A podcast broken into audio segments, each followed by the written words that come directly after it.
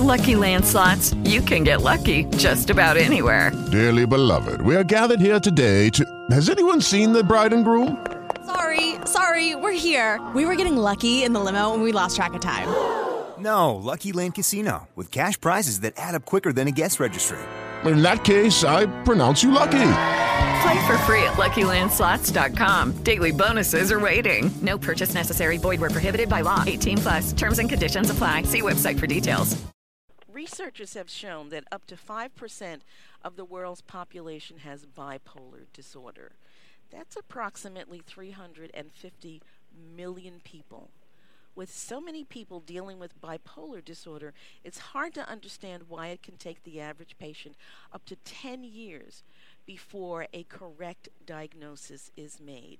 Today's guest is psychotherapist and author of Owning Bipolar, Michael Pipich. Michael Pipich is a licensed marriage and family therapist, and he's treated a wide range of mental disorders. He is also a national speaker on bipolar disorder. So, Michael Pipich, I am particularly pleased to have you join us today and talk to us about bipolar. Well, thank you very much, Pamela. It's great to be with you today. Now, Michael, the name of your book is Owning Bipolar How Patients and Families Can Take Control of Bipolar Disorder. And you know, when I first saw the title, I, I sort of did a, a second take because I said, Owning bipolar. Hmm, that's interesting. So just start at the beginning. Tell us why, what you mean when you say owning bipolar. Well, yes, because uh, bipolar disorder we know is a chronic, a chronic uh, psychiatric condition. It's uh, not something that just comes and goes in life. It certainly does in its presentation uh, with regard to extreme mood swings.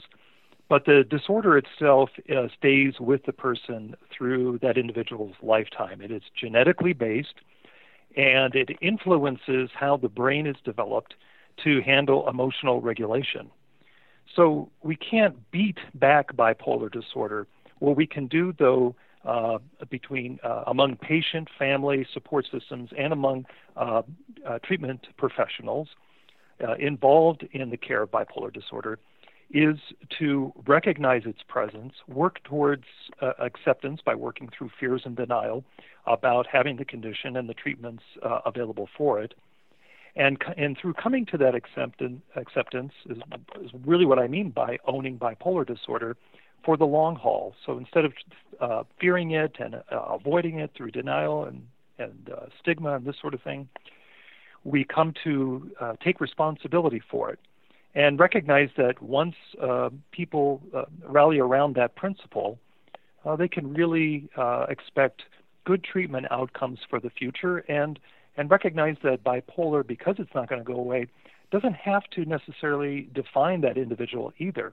It can be a part of that individual's life, but through good care and management over the long term, um, its its effects are just sort of minimal and peripheral to that person's life, and that's what they can look forward to uh, through owning bipolar you you begin owning bipolar with a statement that uh, is, is often a parent's worst nightmare. Not the statement itself, but the the the other side of the statement.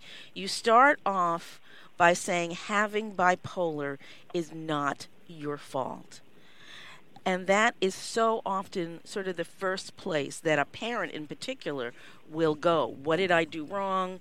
What didn't I do? What should I have done? Either blaming themselves or blaming their children or their their, their child for what he or she didn't do. So it it's I think a wonderfully reassuring, important, and factual way to begin owning bipolar. Yeah, thank you, Pamela, for bringing that up. Uh, you know, when I do uh, in uh, community-based presentations for patients and family members or any interested individuals uh, wanting to know more about bipolar, I've always found that that is the most important thing for them to understand up front. And it takes so much pressure, I think, off those individuals who may be worried about that to one extent or another, just as you suggest.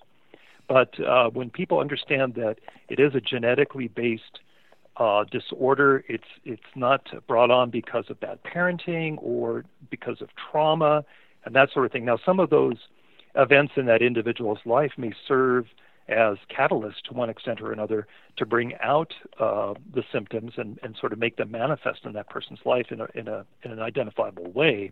But it's not ultimately caused by that.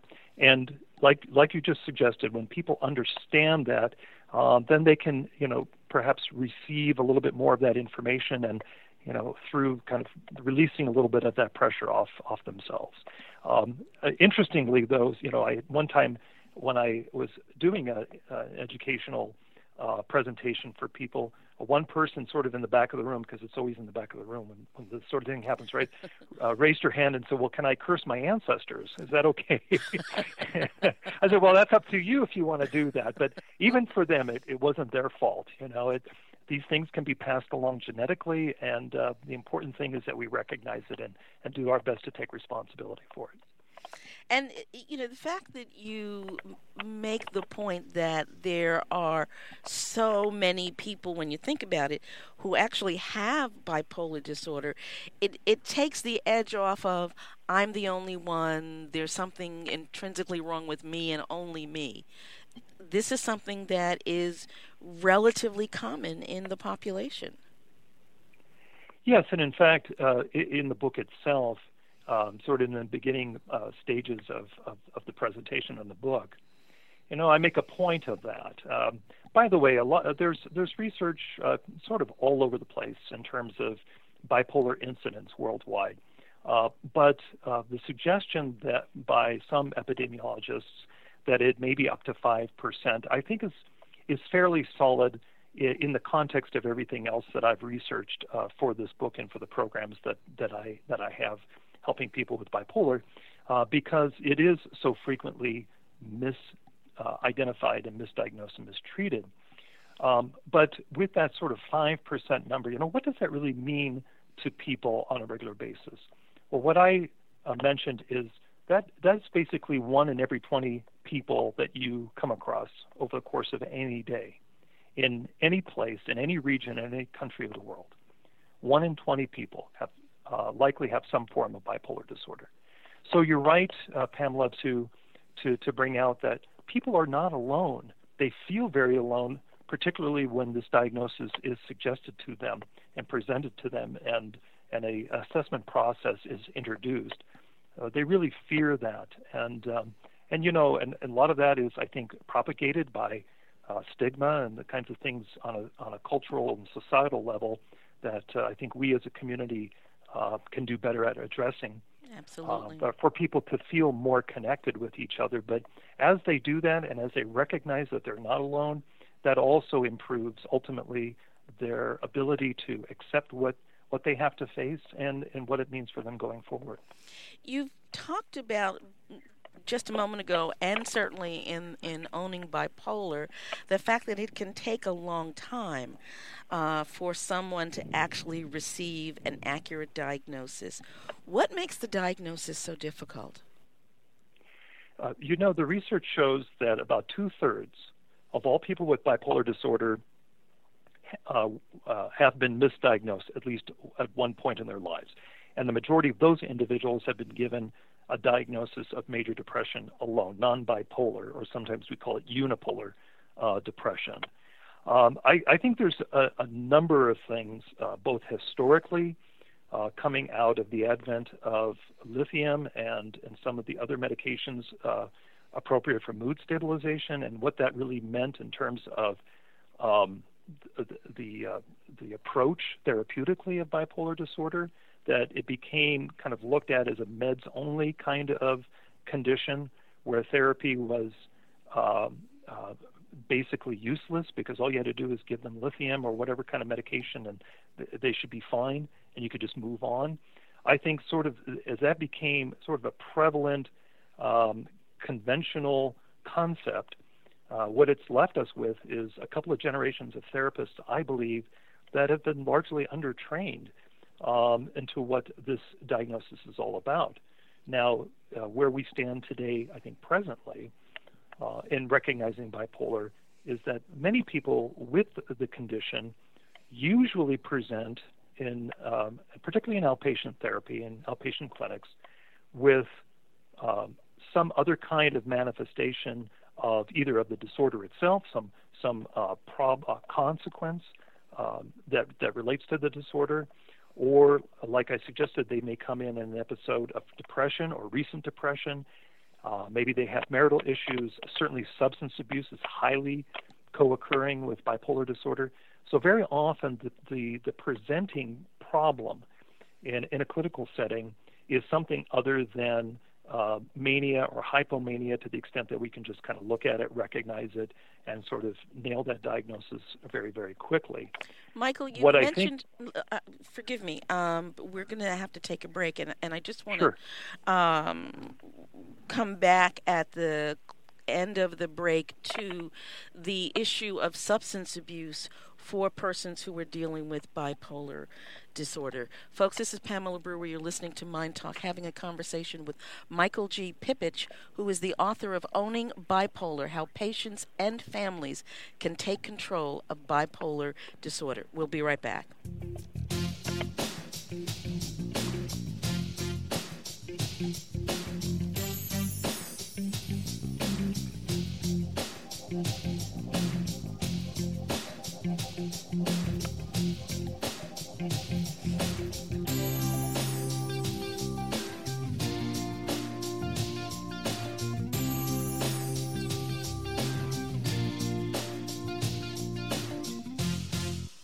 Michael, the issue of substance use and abuse, uh, when the individual has bipolar uh, disorder, certainly complicates things, does it not?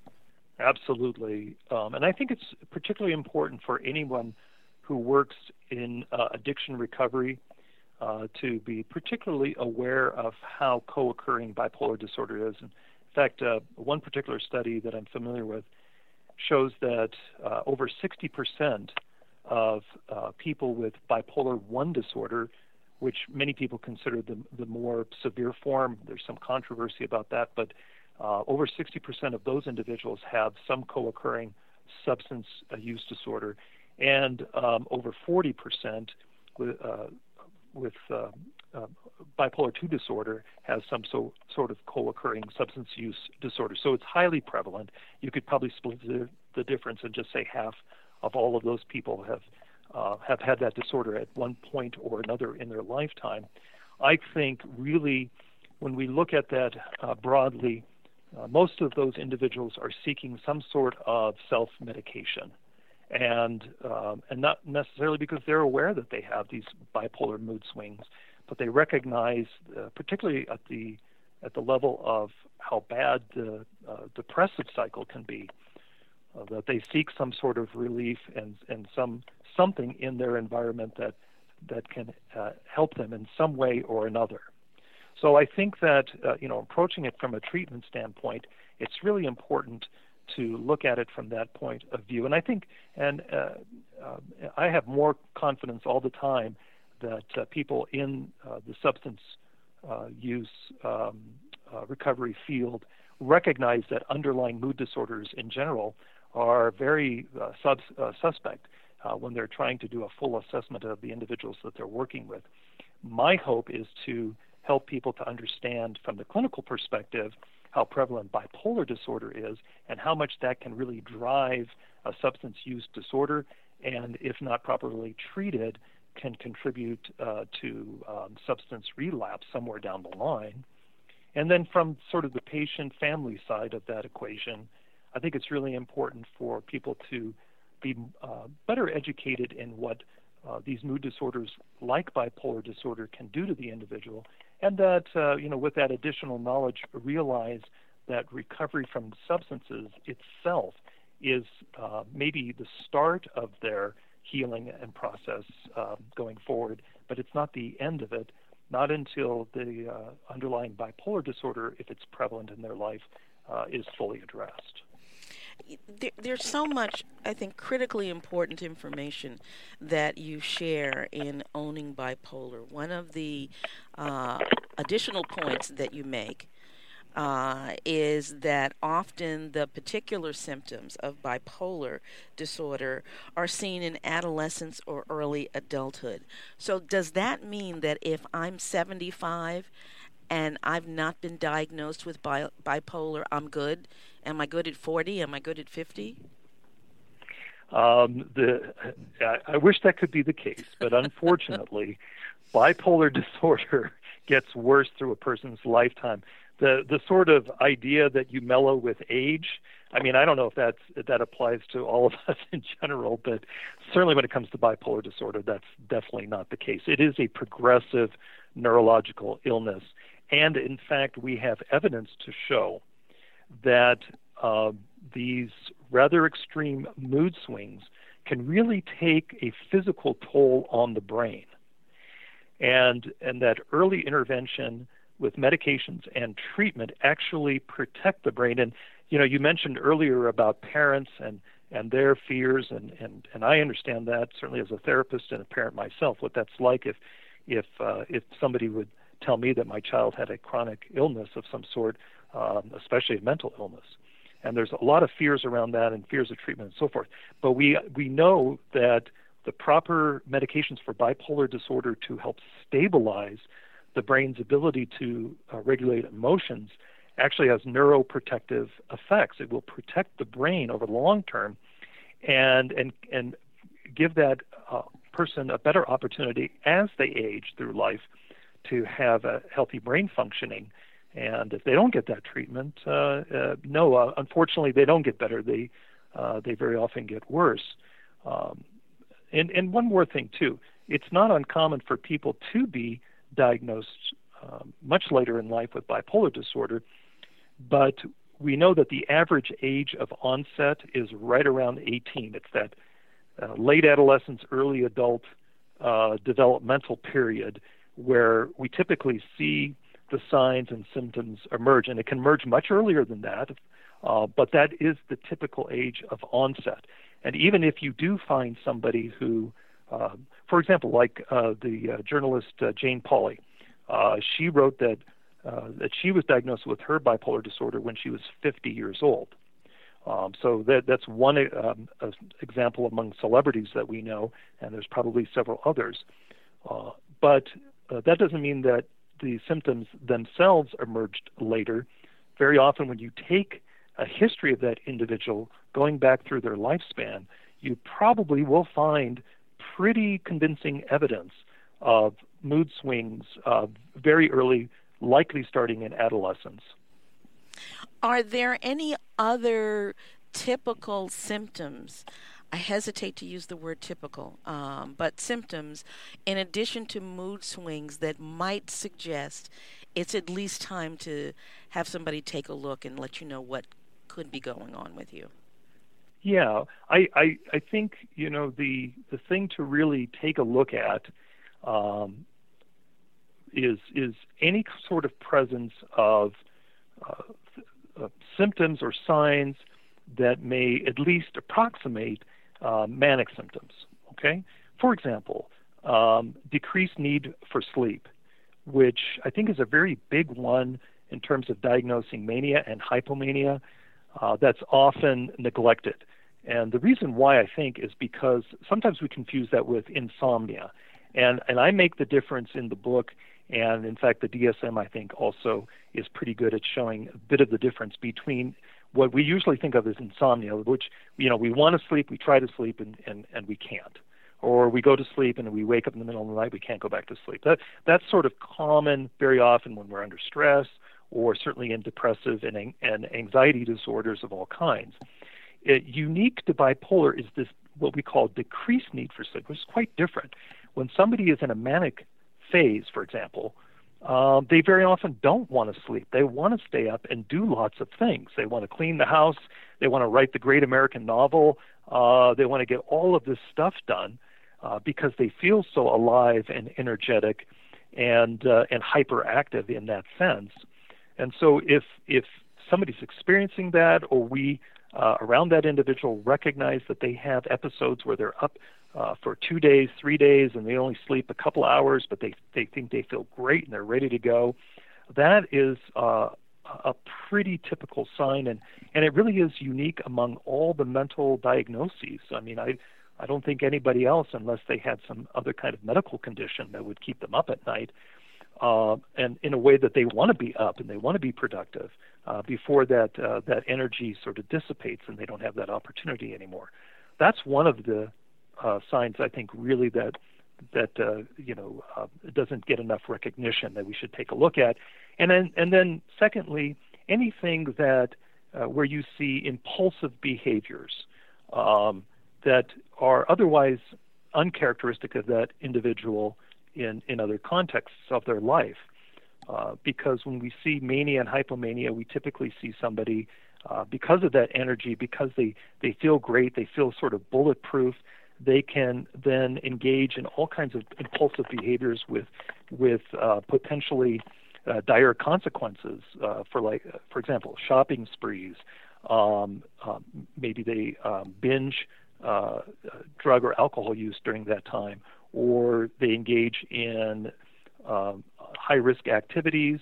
Uh, they like to get in their car and drive on the freeway 100 miles an hour or whatever the case may be but we don't see that consistently in their life, just in episodes. And so if you find yourself kind of scratching your head why that person did that at that time, but the you know the last couple of months they haven't done anything like that, that those are kind of signs to point us in the direction that there's possible bipolar uh, in, uh, involvement. So if you're seeing extremes in behavior, it's certainly a reason to meet with a professional, clinical professional, and get an evaluation. I think that's absolutely true. It may not be bipolar disorder, it could be something else going on, but very often when you see those kind of extreme behaviors, they typically reflect extreme changes in mood and the mood changes are driving those changes in behavior. And again, particularly when it's not entirely characteristic of that individual on a day to day basis. For those who are listening, who are the parents or other loved ones of the person who, let's say, has, has already received the diagnosis, uh, uh so many times they they sort of begin to scratch their head because they don't really know what to do to be helpful. Um, they don't want to be overindulgent. They don't want to be not understanding. They want to be compassionate, but that's really hard sometimes. What's a first step for loved ones of someone who's been diagnosed with bipolar? Uh, and you know that's one of the big reasons why I wrote Owning Bipolar, is not just to help patients themselves, the people with the condition uh, themselves, but uh, the loved ones around that individual because so often what I've heard from family members, spouses, parents, caregivers of all of all kinds, uh, is that they feel left behind in the process, that they don't feel like they know enough. And in fact, one of the more inspiring moments for me to to develop these programs and the book itself was with um, I was with a young person who had bipolar disorder coming in for uh, his first session, and his mother was there. And the mother kept telling me, you know, there's just not enough information available. Now there are informational sources, but uh, available. But I, I believe that when she pounded that concept into me, it really made a lot of sense that she was representing what many, many family members feel in that position, that they feel out of the loop, out of touch. They don't know really what bipolar is. Perhaps they've heard of it and they sort of understand in a limited way, but they don't understand what their role is at this point going forward with their loved one. And they want to stay uh, apprised. So education is really the key, the proper education. And in, and in the book itself, I, I explain how people can get involved in the treatment without. Uh, you know, undue encroachment on that individual's need to maybe maintain some confidentiality in the therapy process and so forth. So it's kind of a delicate thing to follow. But there are approaches for family members, for loved ones, to understand what the condition is, understand what the treatments are all about, and how to engage and interact with their bipolar loved one uh, going forward in a way that is supportive uh, but uh, doesn't uh, dismiss opportunities to talk uh, honestly and openly about about those um, um, issues going forward and what it means to to um, love somebody with bipolar disorder for the long term. We're going to take a break, but when we come back, um, I, would like to ask you about the impact of HIPAA laws on family members' ability to get information. Folks, stay right where you are. I'm having a conversation with Michael G. Pipich, who is the author of Owning Bipolar How Patients and Families Can Take Control of Bipolar Disorder. We'll be right back.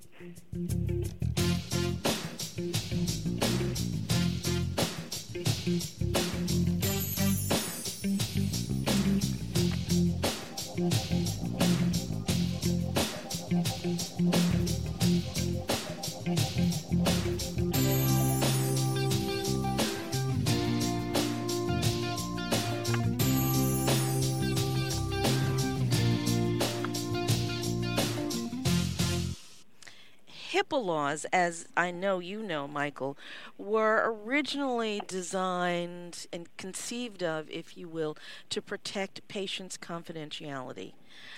I raised the issue uh, some time ago. I talked with um, an author who was just exhausted with rage that as her son was going through a bipolar episode, needing to be hospitalized, all kinds of things, because he was an adult, he was over uh, 18, the doctors in the hospital refused to give her information that she actually, in my mind, needed because they did not want to violate her son's HIPAA rights. What do you say to that?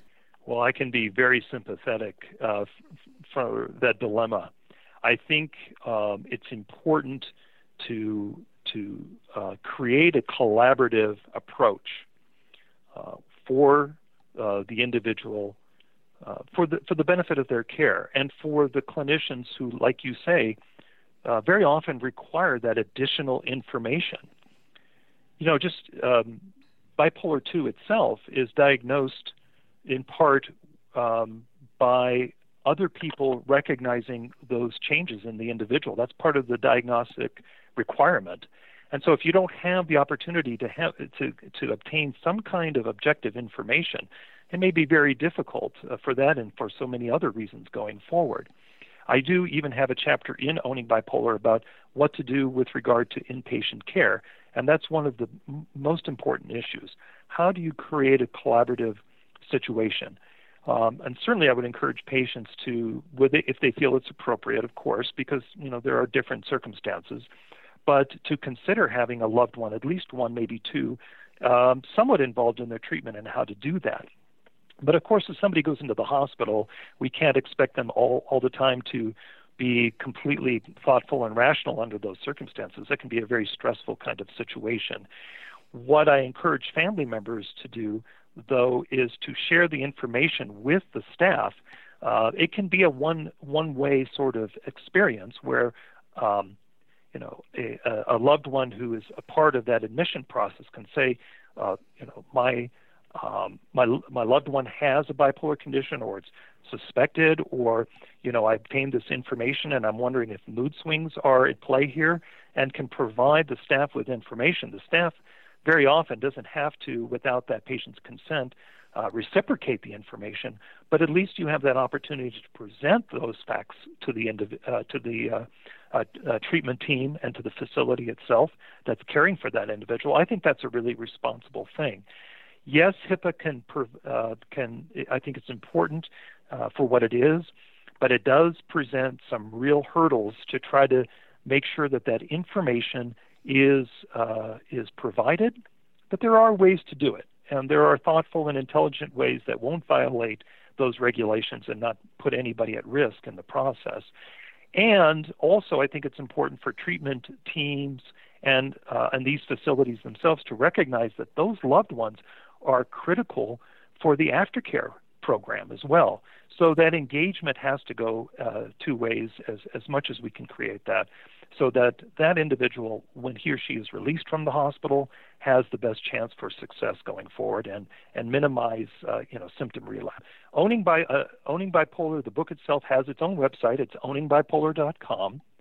Uh, if you want to know more about me and uh, my clinical trainings and my practice and so forth, that's michaelpipich.com, which is Michael, P I P I C H.com.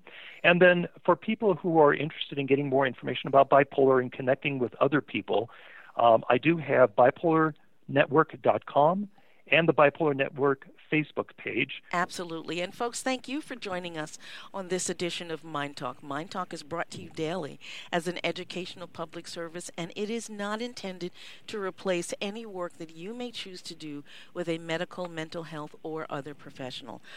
MyNDTALK is available to you on demand by going to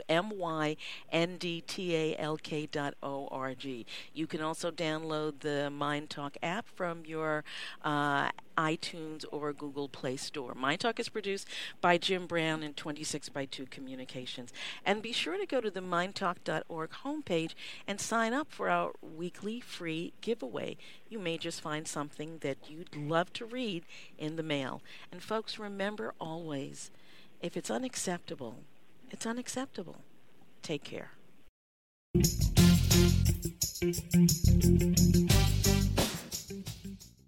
It is Ryan here, and I have a question for you. What do you do when you win? Like, are you a fist pumper? A woohooer, a hand clapper, a high fiver. I kind of like the high five, but if you want to hone in on those winning moves, check out Chumba Casino. At ChumbaCasino.com, choose from hundreds of social casino style games for your chance to redeem serious cash prizes. There are new game releases weekly, plus free daily bonuses. So don't wait. Start having the most fun ever at ChumbaCasino.com. No purchase necessary. VGW. Void were prohibited by law. See terms and conditions. 18 plus.